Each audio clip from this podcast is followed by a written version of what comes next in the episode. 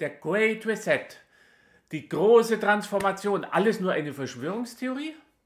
Oder ist da doch irgendetwas dran? So eine gute Antwort, wie ich Ihnen heute bieten kann, habe ich selber vorher noch nie gefunden. Lassen Sie sich überraschen.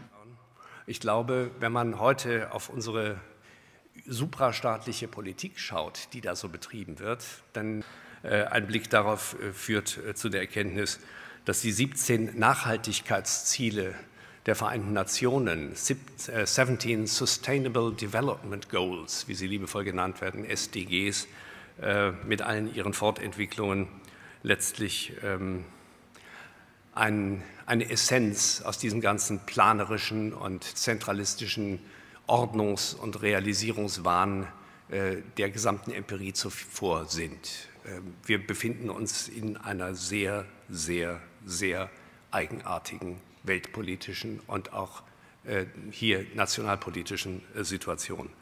Ähm, ich prognostiziere, dass niemand in der Lage sein wird, diesen machtvoll von einer riesengroßen Koalition vorgetragenen äh, Umbauversuch noch stoppen zu können.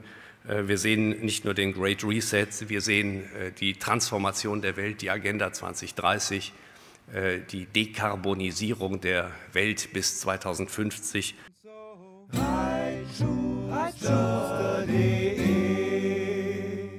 Ja, das Vorlob habe ich nur gewagt, weil es nicht um mich geht. Es geht um eine Ansprache, die ich gesehen habe und ich war so begeistert, dass ich sagte, die muss ich auf meinem Kanal haben, auch wenn sie schon vom Sommer letzten Jahres ist. Das ist Carlos Gebauer. Einige kennen ihn vielleicht aus der RTL äh, Justizserie, Rechtsanwalt und Publizist und Schriftsteller.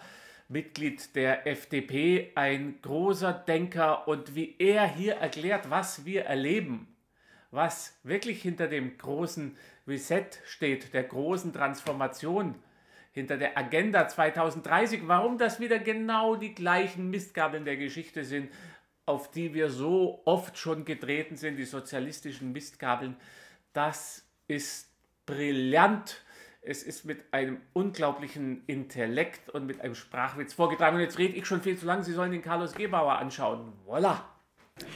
Was veranlasst einen Juristen überhaupt eine Verfassung zu schreiben? Das, was wir hier gerade gehört haben über ähm, Stromversorgungsprobleme, ist in der Tat nicht äh, der einzige Bereich in unserer Bundesrepublik Deutschland oder in Europa, bei dem man, äh, wenn man sich ein bisschen mit wachen Sinnen mit unserer Gegenwart beschäftigt, äh, zu der Frage kommen kann, ähm, was passiert hier eigentlich? Unser Freund